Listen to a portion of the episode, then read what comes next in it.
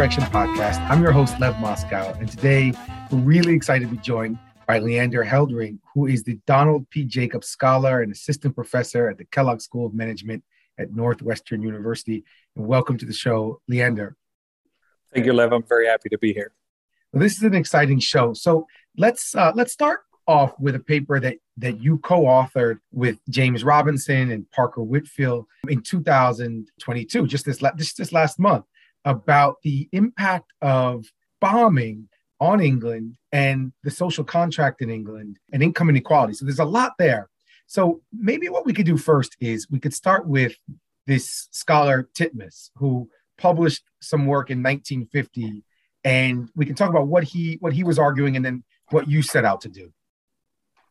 Yeah, so Richard Titmuss was this sociologist who worked for the longest time at the LSE, London School of Economics in London, and he was sort of thinking about the impact of the war.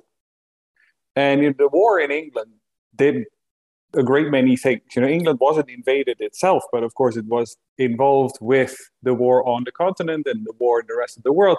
And it was attacked by Germany, not with soldiers, but through the air.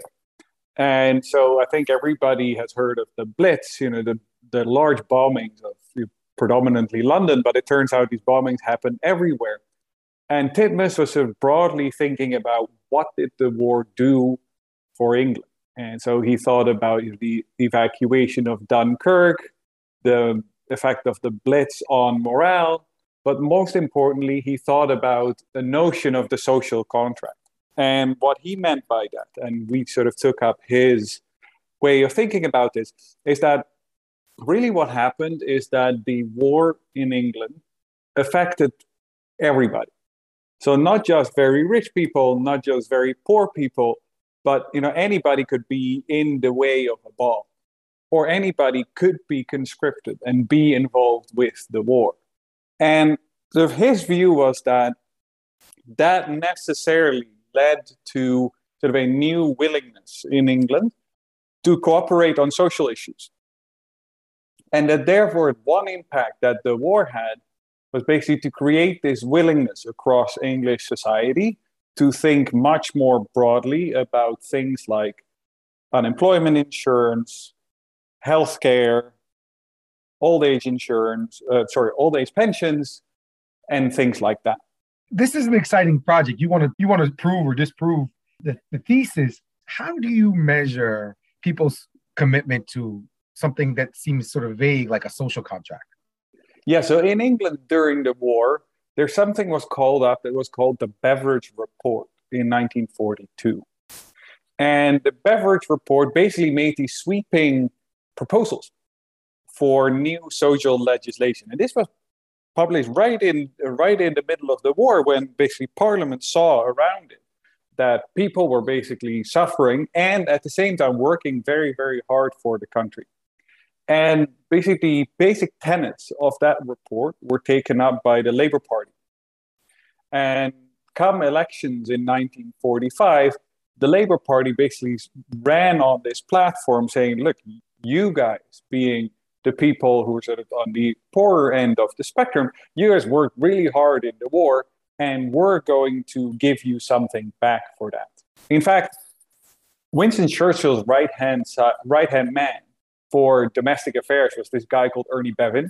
And Ernie Bevin basically went around the country the entire war, basically promising people, saying, look, if you guys stick with us, if we win this war, we're going to work on a better welfare state. We're going to work on redistribution. So basically, this idea that the war needs to lead into social change became taken up by the Labour Party. So when we were working on this project, we thought, well, it's really difficult to measure something as murky as a social contract, especially comparing one place in England to another place in England. Perhaps we'll get to that. So what we're just going to do is that we're going to see who votes for Labour. And the idea would be that if you vote for Labour more in the 1945 elections and subsequent elections, you subscribe to this idea that what really needs to happen at that point in time in England is to think more carefully about social issues. I see. So tell me about the study. What did you do and then what did you find? So we started out thinking that we needed a way to measure the impact of the war within England. Because what we wanted to do is say, well, there's some places in England that are going to be more affected by the war, and there's other places that are going to be less affected. And what we did is that we took advantage of the recent publication by the English government of all bombing raids that had taken place within England between 1939 and 1945. And most of those took place early on in the war. Some people will perhaps notice at the Battle of Britain, but there were about 30,000 bombing raids carried out by the Germans over the course of the war in England. And so what we do is that we took a local administrative unit. So think of that as perhaps like a county in the United States. And what we say, well, there's some counties that are going to be hit harder than others. So what we're going to do is that we're going to count the number of bombing raids that a particular place received. And we're going to divide that by the surface area of that place. So you should have a sense that, you know, you're not going to be mechanically more bombed if you're larger. And we're going to compare places that are more heavily bombed that way to places that are less heavily bombed. And then what did you find? So we look at two broad sets of outcomes. So I should introduce these a little bit first before I get to the results. What we wanted to do is we wanted to sort of touch upon two aspects of the impact of the war, and especially in the context of bombing. So the most obvious thing that bombing does is that it blows stuff up. And in fact, you know, I say that now a bit flippantly, but in fact, mm-hmm. there is a large literature that sort of emphasizes that one way in which the war impacts subsequent outcomes is simply by destroying stuff. So imagine the rich own factories, the rich own harbors, the rich own houses. If I bomb those to pieces, then now the rich are less rich and they're perhaps more willing to vote with other people. So that's what we call in the paper sort of the direct channel. So in order to measure the direct channel, what we do is that we take advantage of the fact that in England, everybody, when they pass away and possess over a small but not null amount of wealth, they have to file what's called a probate. And that's basically a statement of your wealth that will then be taxed with an inheritance tax. And those probates are recorded. And so we used all probates for this period with where everybody who died lived before they died to basically compute for each of these little counties how unequal they were before bombing and after bombing. And so when we look at this direct effect, what we find is when we look at all of England, there's essentially no effect of bombing on inequality. So that's not to say that bombing didn't destroy stuff, but that is to say that inequality did not fall more in places that were more bombed than places that were less bombed. Mm-hmm. So this is evidence that it against this idea that, well, the changing of the social contract is really just about flattening the country. So then we moved on to Wait, before you tell me when you moved on, this is the findings that you find first, right? Mm-hmm. Does this disappoint you? Do you sort of think maybe let's just pack it in? What are your thoughts at this moment? So there's two things here. One is that it is true that England was much less heavily bombed than, for example, Germany, because the Royal Air Force regained air superiority pretty early on into the war.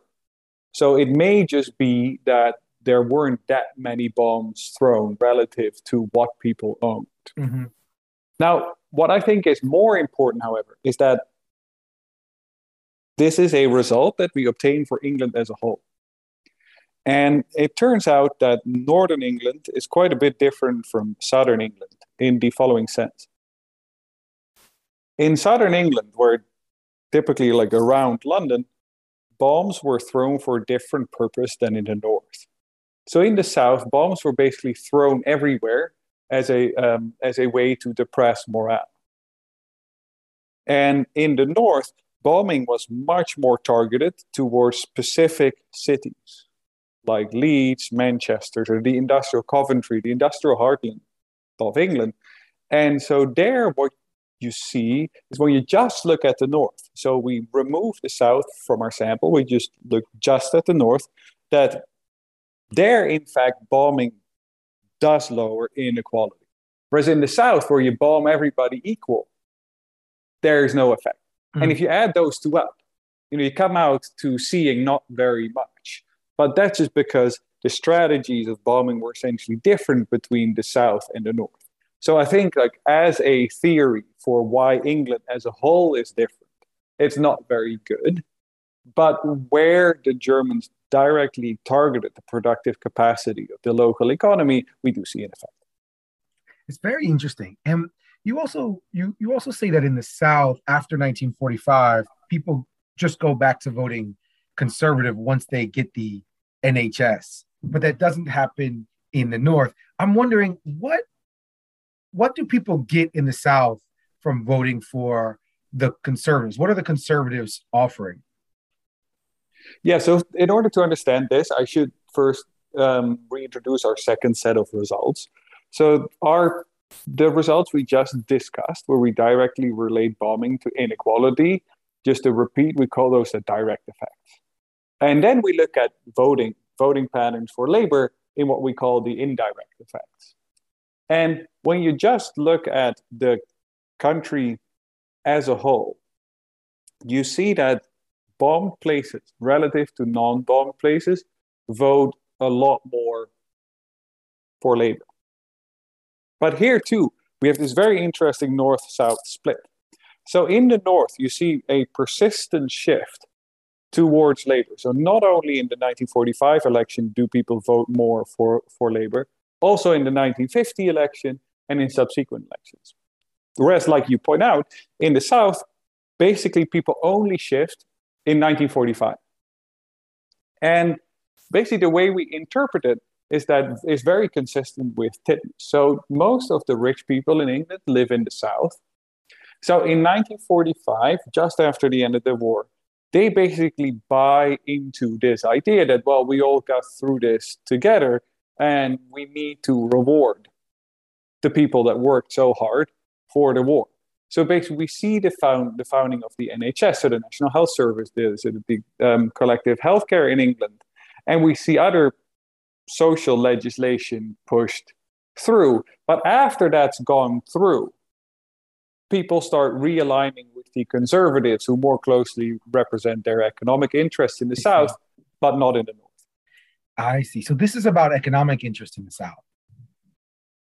It's not that the working class shifts to conservative after 45. It's that the wealthy shift back to conservative after the 45 election, because, I mean, is it right to say that they were essentially feeling, I don't know if guilt is the right word, but they're feeling more solidarity towards the working class and feeling like the working class made these sacrifices, they deserve something, but then very quickly they move away from that? Is that correct?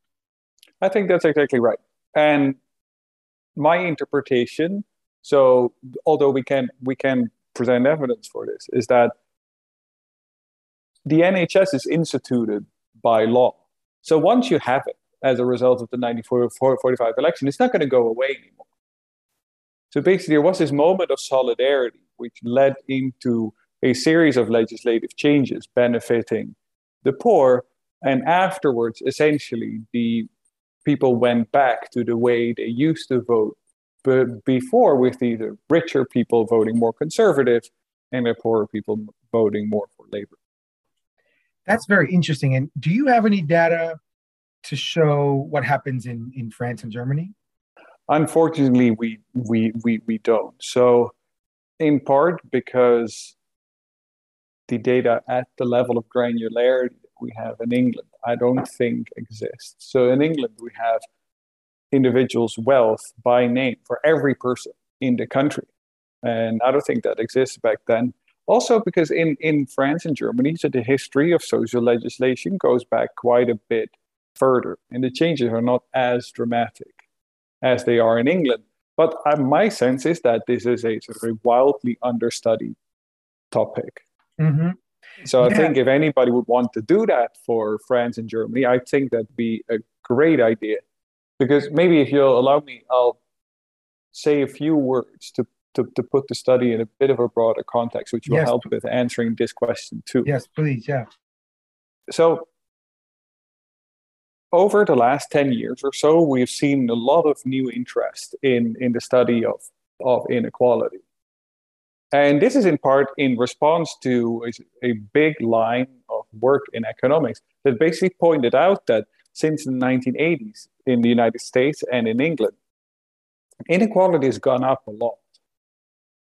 And people have started thinking a lot about why this is. And one person that many people will be familiar with, who's sort of been at the forefront of this work, is Thomas Piketty, but he's not at all the only one. There's many, many people working on this. And that finding, so that inequality has gone up so much since the 1980s, sort of very much at odds with the way we've always thought about inequality, which is associated with the economist Simon Kuznets, who in the 1950s pointed out that as countries industrialize, inequality tends to go up first and then comes back down as social legislation is introduced, exactly consistent with what we find in this paper. But then we saw as a society that inequality went up massively. And we tried to understand this, and it gave rise to this whole research agenda, trying to understand, okay, what brings inequality down in the first place? And from that agenda, people started thinking about things like war. And that has sort of been applied. That idea has been studied in some context, and I think we have a good example here of one context we studied is in England. But because this focus on inequality is so new, I don't think there has been a lot of work on studying these questions around bombing and the social contract anywhere else. But I think that would be a very fruitful area of research. Yeah, and I think more broadly, the question of that you address is the question of shocks. That when you have these large shocks, it can produce situations of more solidarity. I'm wondering if you expected to see at all this COVID shock, or if you expect the COVID shock to produce more solidarity, and that the wealthy sort of say, well, you know, this, the poor have really suffered here. The frontline workers have suffered the most. Let's redistribute wealth. Yeah, there's other people that know much more about this than I do, but just from looking around, I see sort of two reactions here. The one is sort of in what people say, and the other is in what people do. So I think, like you point out, there's a lot of solidarity sort of in the media. You know, we all have to stand with the frontline workers, and they've been doing the hard work, putting themselves at risk, etc. At the same time, there's a clear schism almost between people that have the type of jobs that actually do let them stay at home and work from home, and people that don't. And in the country where I'm from, the Netherlands, this hasn't translated at all, for example, in higher wages for frontline workers, who in the Netherlands are all government employees. So it seems that there's somewhat of a mismatch there between what we say and what we do. So I hope that'll change as we come out of the pandemic, and perhaps we have time to think, now that we've gone through this, what are we supposed to do? But I certainly hope it'll have an effect like that. To go back to the study of wealth inequality, You write in your paper that there's been a big shift towards looking at shocks as a cause, either of more inequality or less. But I'm wondering, at the beginning of your paper, you say that the study of inequality goes back to like the neoclassical economists and Ricardo and Marx are looking at whether there's something intrinsic about capitalism that produces this kind of inequality. What do you think about that? Is there just something about capitalism that creates wealth inequality, and that we had this brief period from, 45 to 75 across the industrialized world where there was a convergence. But then again, we go back after 75 or 79 to a divergence again. Is there something about the system that creates the wealth inequality, in other words? So this was certainly the view of the economists in the 19th and the early 20th century, heavily influenced by people like Ricardo and Marx, who would see these stages. And so Kuznets, who I already brought up, said this in a more sophisticated form. And his idea was that, as technologies become available in the Industrial Revolution, there are people with access to capital that are able to take advantage of this, and these people get very rich. Everybody else competes to work in the factories that these people run. And so initially, inequality goes up a lot because the people with access to capital become a lot richer and everybody else's wages fall. He then pointed out that, as time goes on, the people will start enacting social legislation and the inequality will go down. And I think this is very consistent sort of Marx's idea of stages of society, where the ultimate stage is communism. My own view is that inequality is very, very much an outcome of the incentives and the rules we put in place as society. And I think we have plenty of examples of countries in Europe, for example, versus the United States or versus countries in East Asia that have chosen different paths here and have enacted legislation to stay on these different paths. What I do think is that there is a tendency of people to try to want to monopolize any advantage they have. We see this in the United States with access to education, for example. So legislation should try and keep pace with the efforts of people to try and monopolize the advantages they have. But I don't think that there's anything that sort of operates outside the political and social choices that we can make that is inherently baked into the system in the way that it's going to lead us to a place where we're much more equal or much less equal. Yeah, I wanted to talk to you, if we could, about, I've been reading a lot of your work in preparation for the interview, and you've done, a fantastic work on a lot of different issues. And one question I was thinking about is, as I was reading your stuff, is you write a lot about state formation and the role that, for better or worse, bureaucracies can play in our lives. And I'm wondering if you could talk a little bit about your interest in bureaucracy and how you feel about highly centralized states now after the work you've done, both around, Rwanda, I'm thinking specifically, but also around Germany. So for me, as a social scientist, I'm sort of infinitely puzzled by states and governments and bureaucracies. In the sense that we live in societies where we're all okay with being told what to do by complete strangers. And that has evolved in a certain way to the point where we are now all okay with having elections, electing people, and then we're okay with these people, policing us, essentially. And so I've been very puzzled, like, where does that come from? And what do we need to do to make sure that doesn't go wrong? So you alluded to some of the work I've done in Rwanda and in Germany. And that work actually shares one theme, which is that we need to be very careful with how we construct government and how we construct bureaucracies.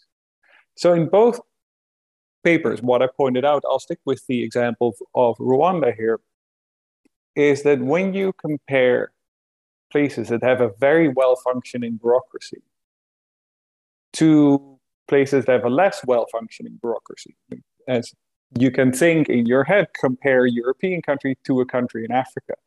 We think that the European countries are typically better off because society functions better.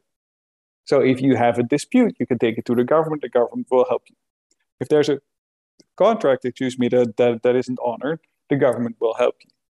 That may not happen in Africa, and we may think that that's not a good thing. What I did in Rwanda is to point out, to say, like, yes, that may be true. And we think of, for your listeners who don't know much about Rwanda, Rwanda is sort of a poster child for development in Africa. It's doing very, very, very well. So we think we need to have other places be more like Rwanda. They should be better organized. The government should be accountable, etc. But what I pointed out is that exactly those parts of Rwanda where the government does its job better are also the places where, in their horrific genocide in 1994, more people were killed by that same government.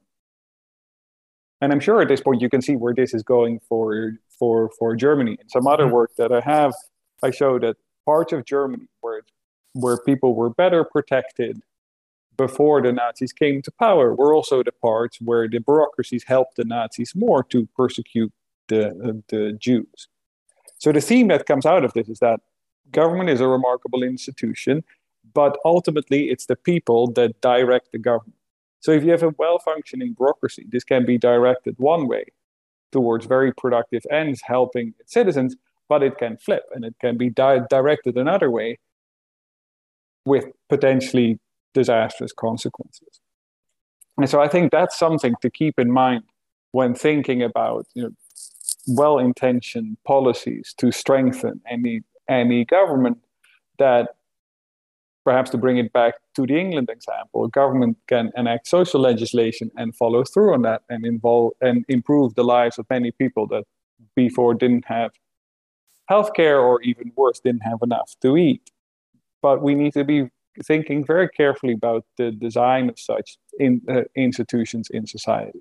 When I was I went to graduate school at the University of Amsterdam, and when my parents came to visit, we went to the Jewish Museum. And one of the things that really surprised my father when we went to the museum was the number of Jewish people who were handed over to the Nazis by the Dutch. So I think it was 90% of Jews in Holland were killed, and then I think in Denmark it was less than half of that. And we were talking about and I was actually going through the process of trying to get paperwork to study and stay in Holland, and just dealing with the Dutch bureaucracy. And so I was reading your paper, and I was thinking, the paper about Germany, I wonder if the Dutch had the kind of bureaucracy, the highly developed bureaucracy in the 1940s that they do today, and where that comes from. And then I read another one of your papers about the state formation in Iraq, and how the state initially forms because of changes in the rivers and the need for canals. And I was wondering, just to go back to Holland for a sec, because I know you're from there, and I'm wondering, first of all, did that highly developed bureaucracy begin in the 1940s or before that? Did they already have a highly developed bureaucracy? Was that one of the reasons that so many Jewish people were turned over to Germans? And this is maybe a bizarre question, but did the situation with the water in Holland, with the need to build dikes, create that highly centralized state and bureaucracy?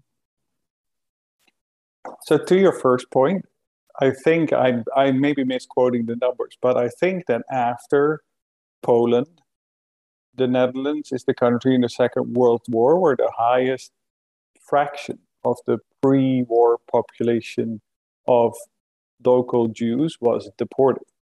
And in Poland, this was essentially because the Nazis went and killed everybody. But in the Netherlands, it was not like that. So in the Netherlands, it was in part because there was a group of Dutch citizens that collaborated, but it was also in part because the Dutch administrative records were very, very good. So what the Nazis did, they basically walked into the municipal offices and got lists of where everybody lived and just rounded them up one after the other.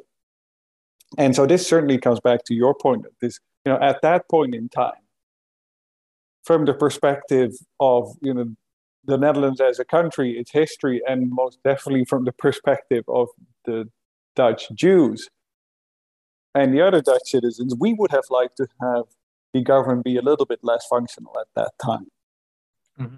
So I agree with that completely. So on your second point, maybe by way of background, I wrote this paper where I pointed out that when we think about where does government come from to begin with, there's sort of two ways that we think about that.